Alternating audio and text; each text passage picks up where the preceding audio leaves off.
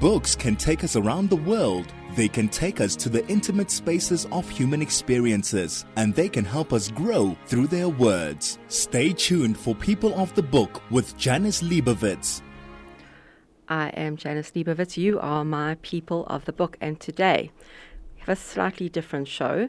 I will be giving you a bit of intro for the first half of the show, and in the second half of the show, you will be hearing a pre recorded interview with Captain Ben Bliksem Booysen.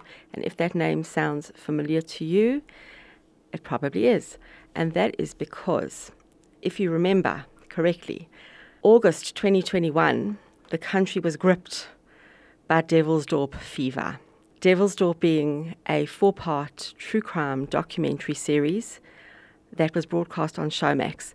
And for those who follow true crime, for those who are fans of true crime, and I know that there are many, this was something really unique to South Africa. A documentary that was put together in incredible depth, incredible detail. It was meticulously researched. There were countless interviews that went into it. The background information was was, as I say, meticulously researched, and interviews were done with so many of the investigating officers on the case, including Ben Booysen, and many of the people who would have had background information. There was footage from the actual trial. Cecilia Steyn, who was the mastermind behind it, was 11 murders between the years 2012, 2012, and 2016 that occurred in Krugersdorp, dubbed Devilsdorp, all under the guise of her satanic cult, Electus per Deus, which translated means chosen by God. And so I'm going to give you some background just in case you don't know about the, the story and about the case. Um, I really do appreciate the time that Ben Booysen gave to me. It took weeks to actually set up that interview. He's, al- although he's retired from the police force now, he's still incredibly busy. His phone rings all the time. He is much in demand.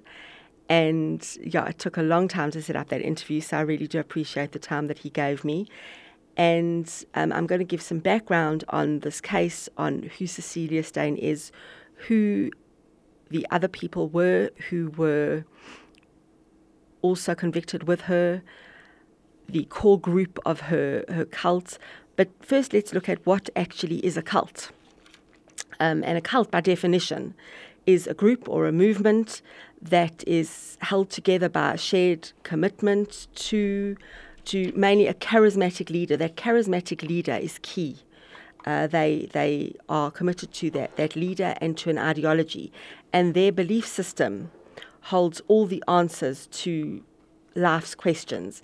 It offers them special solutions that they will gain only by following this leader's rule. And Cecilia Steyn was that charismatic leader, and her cult, Electus per Deus, supposedly a satanic cult, and you'll hear Ben Booysen say he doesn't believe it was a satanic cult. And in Devilsdorp itself, um, one of the police officers who actually runs there was a satanic division who who dealt with occult crime. Also, did not believe. I don't think that this was particularly related to Satanism, but she did have these people in her absolute thrall and you'll hear now how she managed to convince these people to just do her bidding, regardless of who they were and what they were. And just after the break, I will be telling you who these people were. I love it when you read to me. This is People of the Book with Janice Liebowitz. I was telling you a bit about the Devilsdorp documentary that was screened well, it's available to watch now, but it was first screened last August.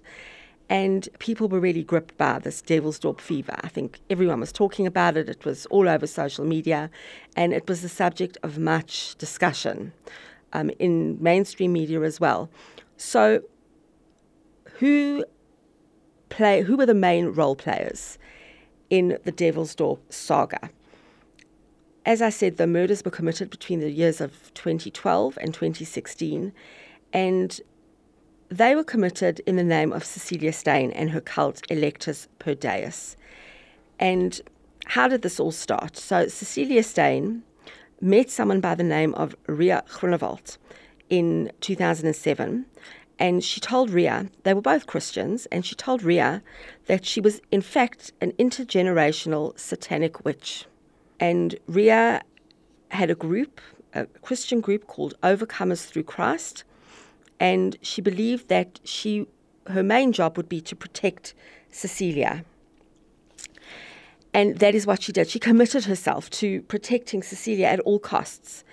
And Cecilia would, would claim to be attacked by Satan. There were Hanites, which are um, Satanistic occasions, Hanites, when Ria and her, her group would go and they would their job would be to to pin Cecilia down so that she couldn't be attacked by this devil and that was her job. They they formed a very, very tight, close knit friendship and her job, her main job was to just always be around whenever Cecilia needed her. She was at her beck and call, and Ria's job was to protect her. Eventually, though, she came to realize that something was not so kosher with this picture, and she began to distance herself from Cecilia. And Cecilia didn't like that one little bit. But there were people from Ria's group, um, Overcomers Through Christ, who had decided that they were quite attracted to Cecilia's ethos, her methods, her ideas, and they remained with Cecilia. Who were these people? Zach Valentine, who was a very clever guy. He had graduated cum laude from um, Northwest University with a finance degree. His wife, Michaela, was a travel agent. She was a student pastor. She was a devout Christian. And Marinda Steyn, who was a respected and loved English teacher at the, uh, the Hoërskool Jan de. And she brought her two children along, her children LaRue and Marcel and they remained with Cecilia. Now, I have to tell you at this point that Cecilia, as I said, the charismatic leader who is key in a cult, she was someone who had not passed grade nine at school. That, that was where she got up to. She left school at grade nine, but she managed to influence these educated, clever people into following her and doing her bidding. And they formed the core group of this cult. But after Ria's rejection, Cecilia was extremely angry, and she claims that that was what triggered her initial killing spree. First off, she killed someone by the name of Natasha Berger, who was Ria's close friend and an integral group member of Overcomers Through Christ. And she murdered Natasha's neighbor, uh, Joy Bunzaya, who was described quite blithely as just collateral damage. The next one was a pastor by the name of Reg Ben Dixon, because Cecilia felt that he was the reason that Ria had rejected her. And I have to say, these murders, and they are described in Devilsdorp, and they're described in Ben Booysen's book, and that's the book that we're going to be discussing later with him. It's called On the Devil's Trail How I Hunted Down the Krugersdorp Killers. These murders were savage. They were gruesome and savage, and they were absolutely brutal. And the last person who was murdered back then in 2012 was Michaela, Zach's wife, who had left the group to join Cecilia and her group.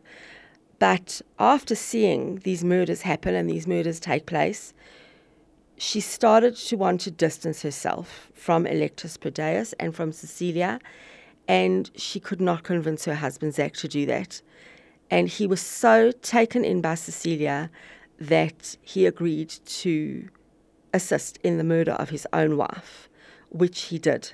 And up until up until then, Ria had in fact been a suspect in all these murders. But when Michaela was murdered, Ria was out of town.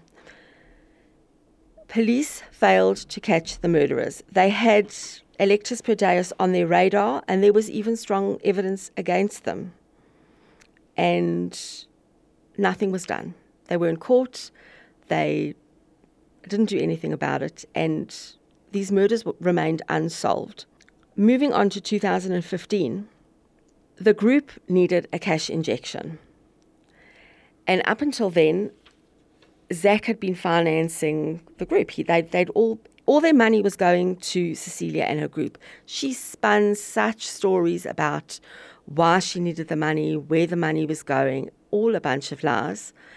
And Zach was drawing on, on all his, his saved up capital, all his finance. Marinda's salary went to, everything went to, to Cecilia. They did not save any of their own money for themselves. By 2015, there was no money coming into Electus per Deus. And this is when a guy by the name of John Barnard comes into the picture. And this is a guy who actually bought drugs from Cecilia. He lived with Marinda at the time, and he worked at a printing shop. And he suggested that they should rob the owners, who were called Peter and Joan Mayer, and they were extremely wealthy. And he suggested it would be a good idea to rob them. And as you can hear, this group had absolutely no qualms about robbing, murdering people left, right, and centre. No conscience whatsoever. This was done in the name of Cecilia and in the name of Electus per Deus. And what you're going to hear from here on is actually in the name of greed, in the name of whatever they believed in or whatever they believed that Cecilia believed in, it's actually quite horrendous. It's really horrific. And um, what you're going to hear is it's not for sensitive ears. And yeah, that's just a pre warning. And we'll get back to that shortly. This is People of the Book with Janice Liebowitz. So I am giving you a quick background of the story of Devilsdorp and the killing spree that Cecilia Steyn and her group Electus per Deus went on. Just to give you a bit of background before you hear the interview that I did with Captain Ben Booysen, who was key in cracking this case and who was the one who actually discovered exactly what, what happened here and was key in getting this group convicted. So in 2015, as I said, the group needed a cash injection. Enter John Barnard, um, who was basically a drug addict.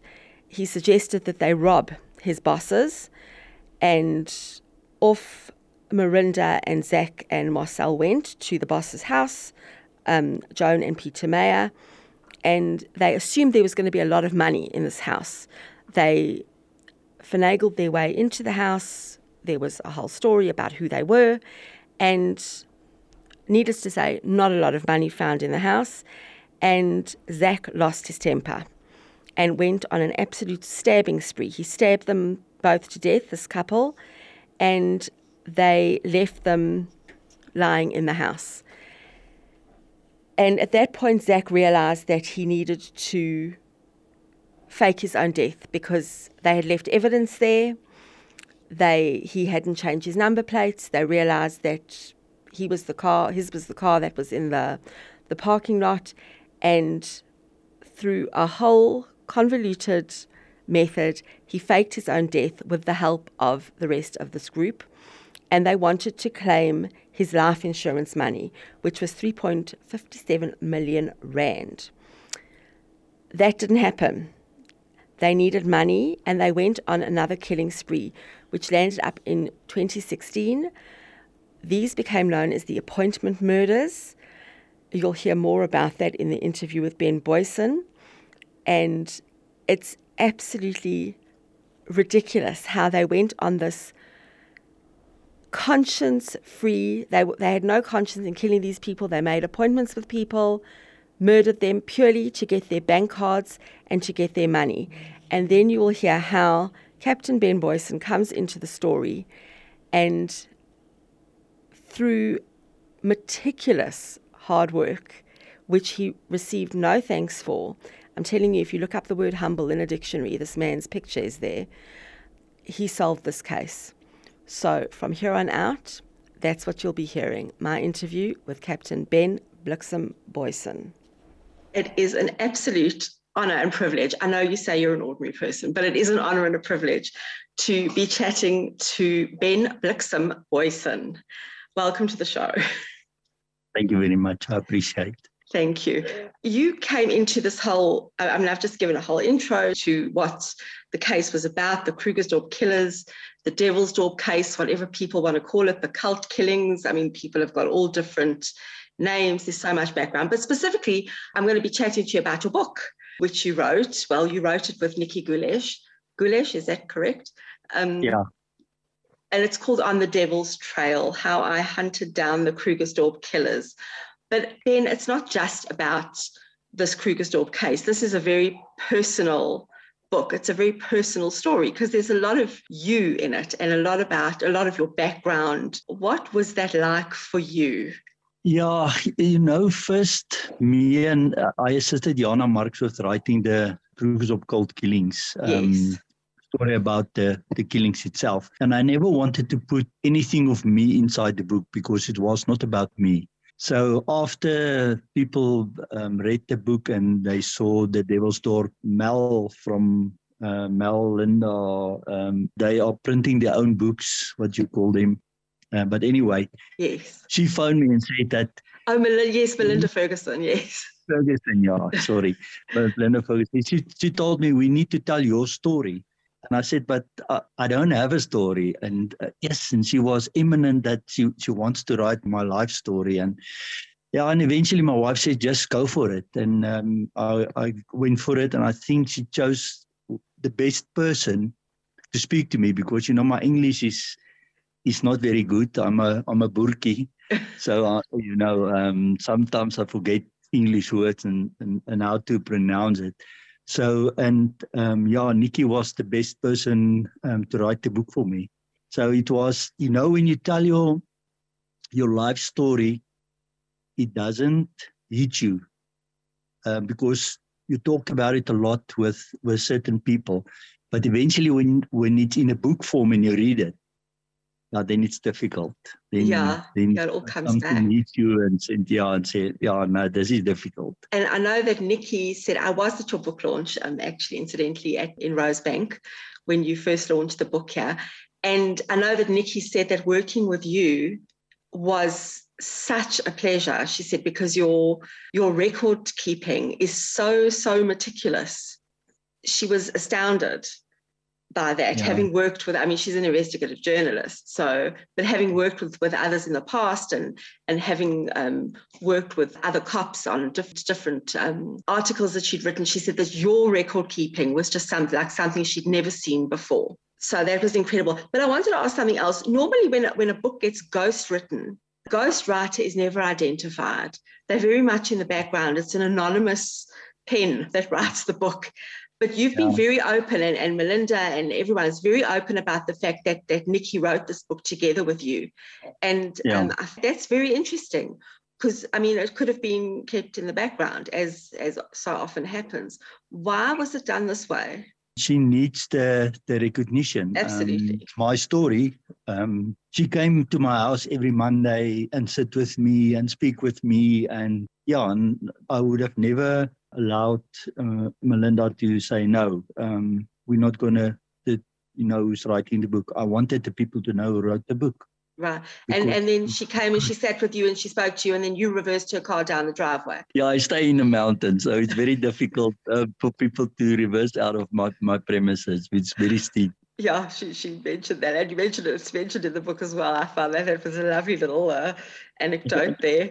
So you live in Krugersdorp. You've lived there all the time, like since you were younger, and Krugersdorp is your home. Yeah, I, I don't live inside Krugersdorp. I live on the border of Krugersdorp and Roodepoort in the mountains in Roodekrans. Right. But you know, I was a cop for a long time in in in Krugersdorp. Um, so yeah, Krugersdorp was my, my hometown working, my home working town. Yeah. So so you entered into this actual story, into this case on the 2nd of June 19, right, 2016. So that's when you came into the case and there was a lot of were you keeping an eye on things did you know what was going on beforehand because i mean you came into the case a week after this group who we're going to talk about in a bit had committed their last murder Yeah, I read the paper, so I knew about the killings going on in Krugersdorp. And um, I, at that time, I, I, I, worked at the Hawks and I worked anti-corruption unit, so it was not in my duty to, to investigate. Yeah. yeah.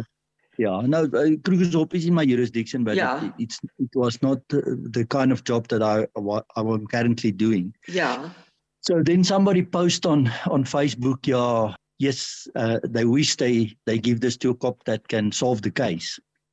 And I went on Facebook and said, yeah, I will take it, but you know, uh, but you must not wish for stuff because sometimes it happens. Yeah, you and didn't. Then, yeah, um, you didn't really mean it. Hey?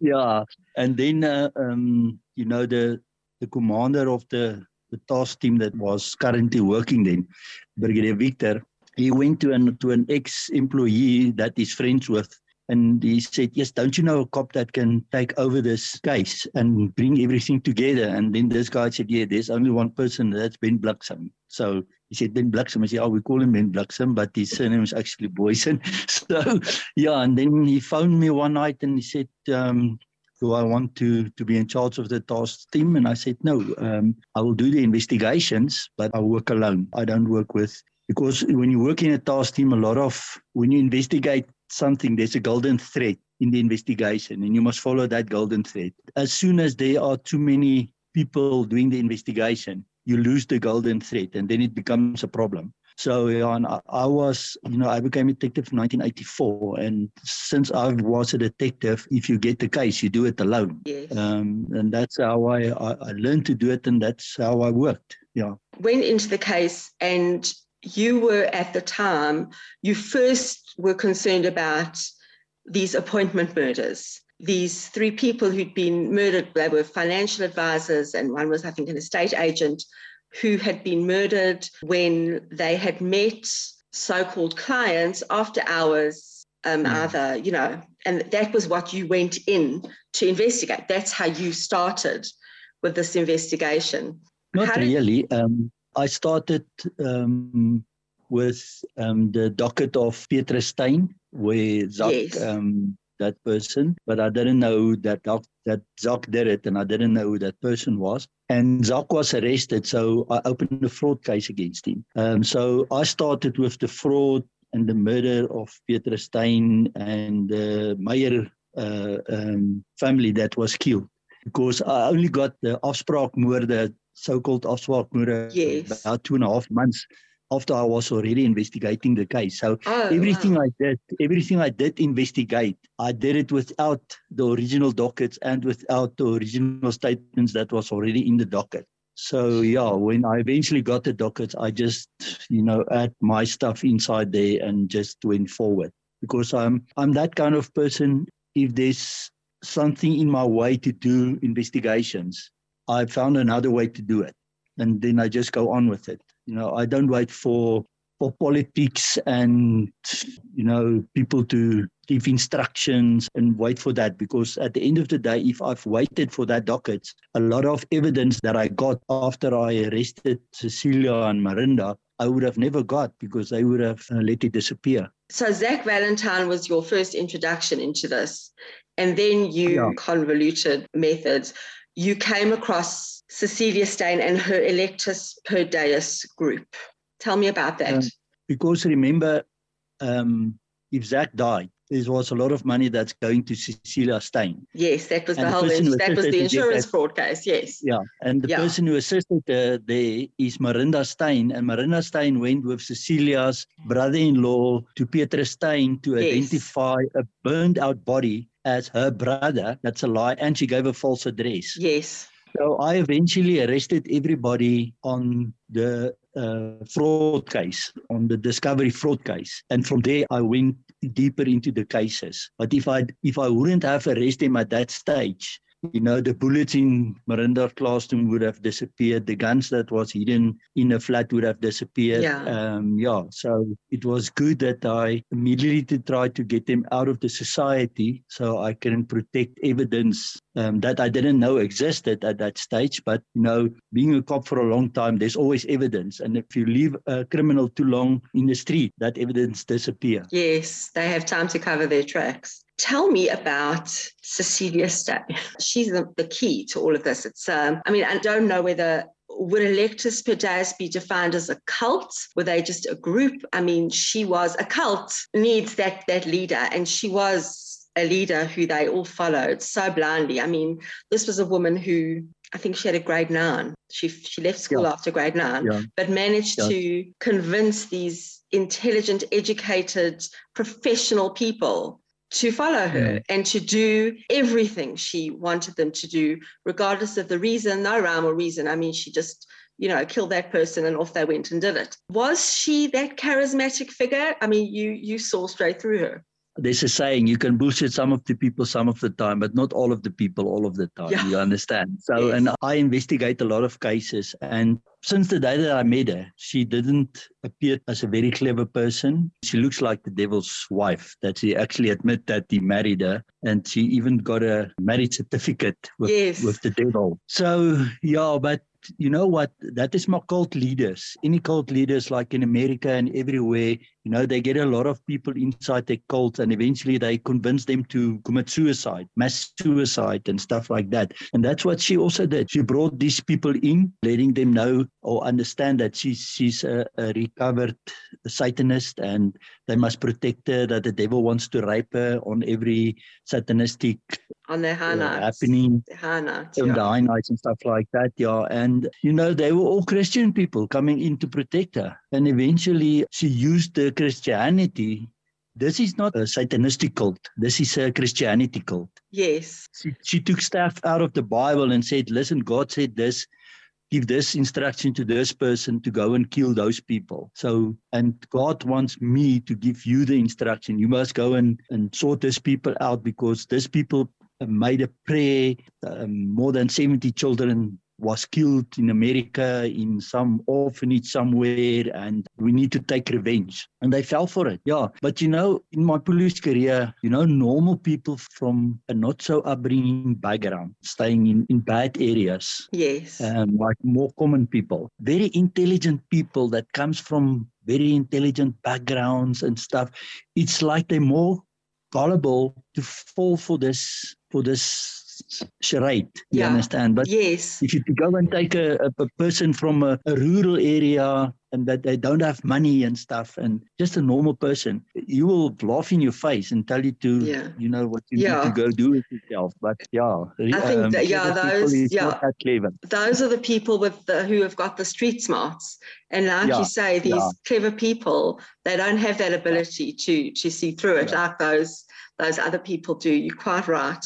And it's, yeah. it's actually fascinating how this played out and all the people who she managed to to pull into her into her circle and it's actually incredible. Tell me, you actually had left the police force numerous times and come back. You left, you came back, you left, you came back. If you read my book, you will see that my upbringing was very difficult. Yes. And I never stayed very long in a place because of my father. And, you know, I was in 14 schools and sometimes in three schools in one year. So my father teach me one thing if you don't like it, move on. It's not that I never liked the police. The police is my career. I love the police. Yes. I didn't like the people in the police. So when I've got a problem, I tried to solve it myself. And stupidity makes me resign and go and apply where I wanted to, to go and work. I didn't want to go the difficult way to put in for transfers and be rejected. And yeah, you know, I, I'll smack somebody and go to head office and resign and go to another station and, and reapply to get back. And yeah, I, I probably was maybe a very good cop. They took me back five times. I think I'm the only cop in South Africa that went five times back to the police force and they accept me. But also, yeah, I think you're described as a top cop, actually. Yeah, you know, there's, it's not something like a top cop. Um, that doesn't exist. There, there's not something like a super cop. That doesn't exist. The only thing that exists is a policeman that do his work to the best of his ability and walk the extra mile um, to to get justice. But you know, I only got standard eight in school. I, I never finished school. That's form ten. Eh? But I want justice. to be served. So Yeah. I teach myself. I read a lot of books, and I'm always open-minded. If I get information, I don't reject any information. However, it sounds so stupid, like you can't believe. I will never reject it. I will take it and I will investigate around it and see that I can get all the evidence that I needed to present to a court to get somebody guilty. But Yeah. it's the hard work and it's the determination and it's that belief in justice being your bottom line, which was Yeah. definitely the case here. I mean, this was three years of investigation. Yeah, it was three very hard years. Yeah. only when I had to to add the 2012 murders, um, yeah, then it became very very difficult because that docket was missing, and uh, I needed to trace people who was involved. And you know, I first go to first person, speak to him, take a statement, and then I said, "Who did you know? Who knew about it?" And uh, like that, I went further and further and further till I I got everybody. And the other problem was the witnesses didn't want to speak to me because Yes. the police at that stage um, in 2012 did nothing. So it was very difficult for me to convince the people that, you know, I'm a cop that's going to do my work. I'm not going to drop drop them. You are listening to People of the Book. I'm Janice Leibovitz, and today I'm chatting to Ben Bliksem Booysen. We are talking about his book, On the Devil's Trail How I Hunted Down the Krugersdorp Killers. And it, I mean, it's, you know, if you watch Devilsdorp, I mean, that was something in itself. But I really, really do urge you to buy this book because it gives some incredible background information and detail that wasn't able to be included in the actual documentary, as well as some very, very heart wrenching, interesting background information on Ben's life as well, which really adds to, to the, the book and the depth and the gravitas that the book actually has. And Ben, you eventually did retire. Am I wrong in saying this case, there's still elements of this case that are ongoing? Yeah, I opened a case against policemen that was involved in the 2012 investigations that I think that they didn't do their work. And as well as Cecilia's husband, um, you can't be married to a woman. You stay in a very small flat. She buys you TVs and video games and motorbikes and she doesn't work and you don't ask her where's the money coming from and you know it came out in court the people used drugs after the killings uh, he he came home and he saw them drugged and he's a cop and he did nothing. So Yeah. I opened a case against him and also uh, against Cecilia's brother-in-law who was also involved in, in identifying um, Jared Jackson as, as Zak Valentine. So yeah, um, but I I cannot investigate that. Um, Right. I'm the complainant, and that's difficult for me because it seems to me that nothing is happening. And, I was go, um, yeah, I was going to ask because that's stalled. Is is anything going to come of it? I don't know. I know the the docket. The first docket I opened disappeared. Um, somebody tucked it away, and then uh, the general who was in charge of the detectives in Gauteng phoned me again, and he said, "Please, Captain, don't you want to open another case?" And I opened another docket. Went to look for for evidence again, and uh, and currently it's with the National Prosecuting Authority, and uh, they must decide are they going to charge these people or whatever. Or just But let it's it out go? of my hands. Sure. Yeah. That must be so difficult for you. Yeah, um, you know what? Um, I didn't. I don't know what happened in 2012. You know, I, I cannot say that the policeman did it on purpose, um, not to investigate the case. But there was a lot of rumors that came out that Colonel had an affair with Cecilia Steyn, and she gave him some of the murder weapons, and the tape that was made by by a, witness that nothing was wrong with, where they said that they were part of the first murders. That tape disappeared and it's unaudible suddenly. So yeah, you know, I cannot say, you know, um, the, and the one cop is actually a good cop. Captain van Wyk is actually a very, very good cop. And but at the end of the day, the case was also taken away from him. Yeah. I don't know how far he was with it, and because I the docket is missing, so I don't know on which stage he was close to to charging them or, or, you know breaking the case or what. But I know him for a long time. He's actually a good cop. But yeah, um, the colonel and the other people, um, yeah, I think they must be charged for sure for Cecilia after the fact and, and defeating the ends of justice. Yeah. So after your three year investigation, you eventually retired from the police force, actually on your 60th birthday, on the yeah. 28th of February last year. You haven't gone back yet. No, um, they happening. don't want me. They don't they want don't you back. Want, no, they, when you're 60, they chased you away. You know, the, my last day, you know, being that long time in the police, my last day I, I went to to head office. I, I gave in my my state vehicle, and my wife picked me up in my private vehicle and I went to court and after court I went home and that was my last day in the police service. No handshaking, no, you know, you did a good job. Uh, thank you for being a cop. And thank you for for probably, you know, that's bad to say, but fucking your life up. Yeah. Um, mentally and, and stuff like that, going out of your way and protecting um, the people of the country. You know, just yeah, you you finish. And so what? Yeah. And that's it. You, you just, just a number. To, yeah, you just have to walk yeah. away.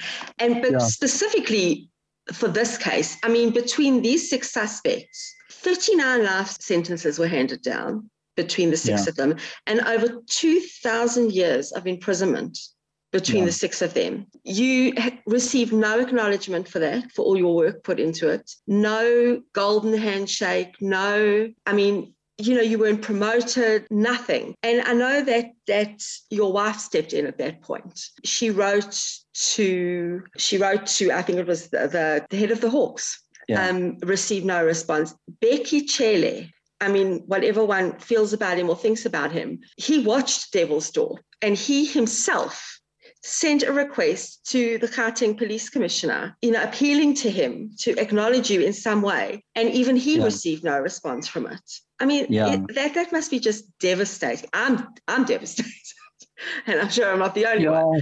You know what? Um, it's one of those things, you know, um, some people will go and arrest one um, rapist uh, he didn't even arrest the rapist. Somebody else arrested the rapist. He just carried the docket through court, and the guy get a 15 year sentence and then he get a car and he get promoted from the rank from warrant officer to a captain or a lieutenant colonel.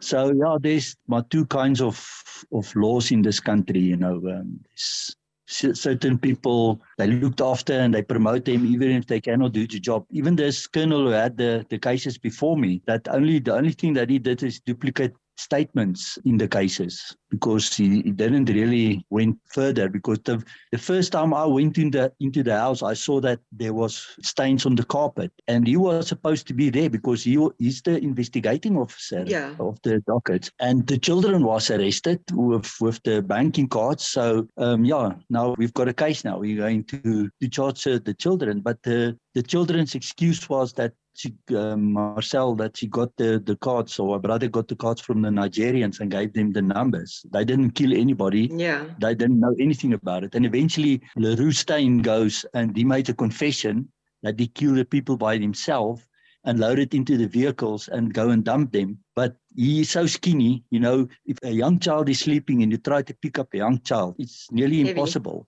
It's, it's dead weight. Now you will tell me that a 60 uh, kilogram guy can pick up a 120 kilogram guy, roll him in, in, in, in black paper and pick him up and put him in back of a car. And also, you know, there was two other people that was arrested and one of the, the people went and uh, he killed the people and he made a confession. But when I went to speak to him in, in jail and I, I, I asked him, explain to me how Telford looks like when you killed him.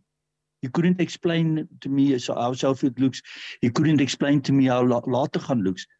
But he admits that he's a killer. And yeah. he went and showed the people where they were killed. There's no blood, there's no nothing. And yeah, at the end of the day, this captain was promoted to a lieutenant colonel by mentioning my case in his application. And he went to Cape Town and he was promoted in Cape Town to a full oh, colonel no and he's back in Gauteng. You know, yeah, that, that stuff like, yeah, you know what, um, that's more one of those things. You know, the, the recognition that I got from the public and especially from the families, you know, standing up in court and giving me a, a hand clap, thanking me for the good work. That's actually much more valuable than, than money. You still have a relationship with those families, don't you? You still have yeah, yeah, yeah, I see them a lot. I visit them a lot, and when I I investigated the case um, once a month, I met them at the diner in in Krugersdorp, and we had a meeting, a sit down, and um, I'll, I will explain to them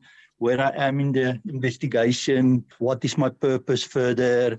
And I, the only thing I've, I told them the first time is what I'm telling you, I will see anywhere on Facebook or Twitter or anywhere, then I Yeah. will stop Yes. because this is confidential between me and and the families. Yeah, absolutely. So n- none of them broke their word, and um, yeah, and at the end of the day, what I saw in their eyes, sending all these people to to jail, but also I had the best two advocates as prosecutors, Right. and I think I had also the best judge. And you know, Electus per Deus is standing for um, chosen by God, Yes. and I actually think.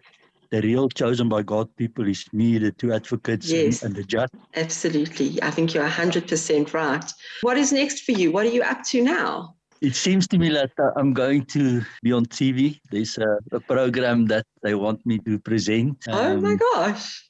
That Yeah, sounds so yeah, exciting. yeah, that's it's very difficult for me because I'm not that people walking up on the street to me and shaking my hands and write my uh, sign my book and I want to take a photo with you. You know that is that's very very difficult for me. I'm humble about it, but yeah, that's You um, really are. You really, really are. And you're you're a media personality now, aren't you? Really. Yeah, and that's yeah, that is um that's more one of the things that came with this case. Um, I never wanted to be a detective that was um well known or a paper detective, you know, um because the big thing is I think you compromise yourself at the uh, paper detective because at the end of the day you solve one or two of or three of good good cases, difficult cases, and then eventually you get that case that you cannot solve. And then the families, they're going to look you in the eyes and say, but you're a super cop. You're the best, you know. Yeah. And I, I don't want that pressure. I never wanted that pressure. I did a few good cases in the old days. It was also in the papers and on the news, but I always asked the journalist, please don't mention my name. Don't take a photo of me Sure. because I never wanted to be known as a super cop. Well, you know, this Quite the the opposite has happened here.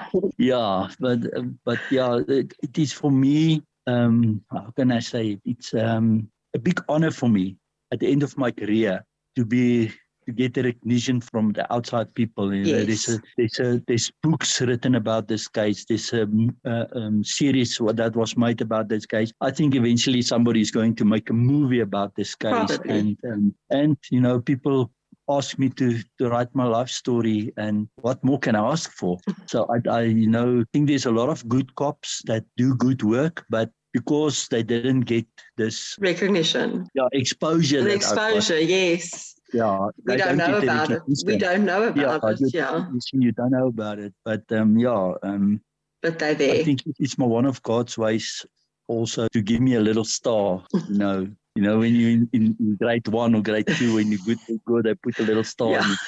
in, your- forehead. So that I think this is my God way ways to to say you did good work. You did, and good- I'm you, going to- you did incredible work. You did incredible work. Ben Booysen, it has been an absolute pleasure and really a, a privilege to spend time chatting to you. Thank you so, so much. Thank you very much. I appreciate it. And I think that we just really owe you a debt of gratitude for the work that you did. It was incredible and incredibly fruitful. And I wish you the best of luck um, for Thank whatever comes next. It sounds very exciting. Yeah, we'll see what happens. Um, yeah, it's a new career. a new career, a new, a whole new path opened up to you. Yeah. And to you listening, and I hope you stay warm. I hope you dodge your load shedding schedule as accurately, as efficiently as you can. Uh, just stay warm and take care of yourself, take care of each other, and read a book.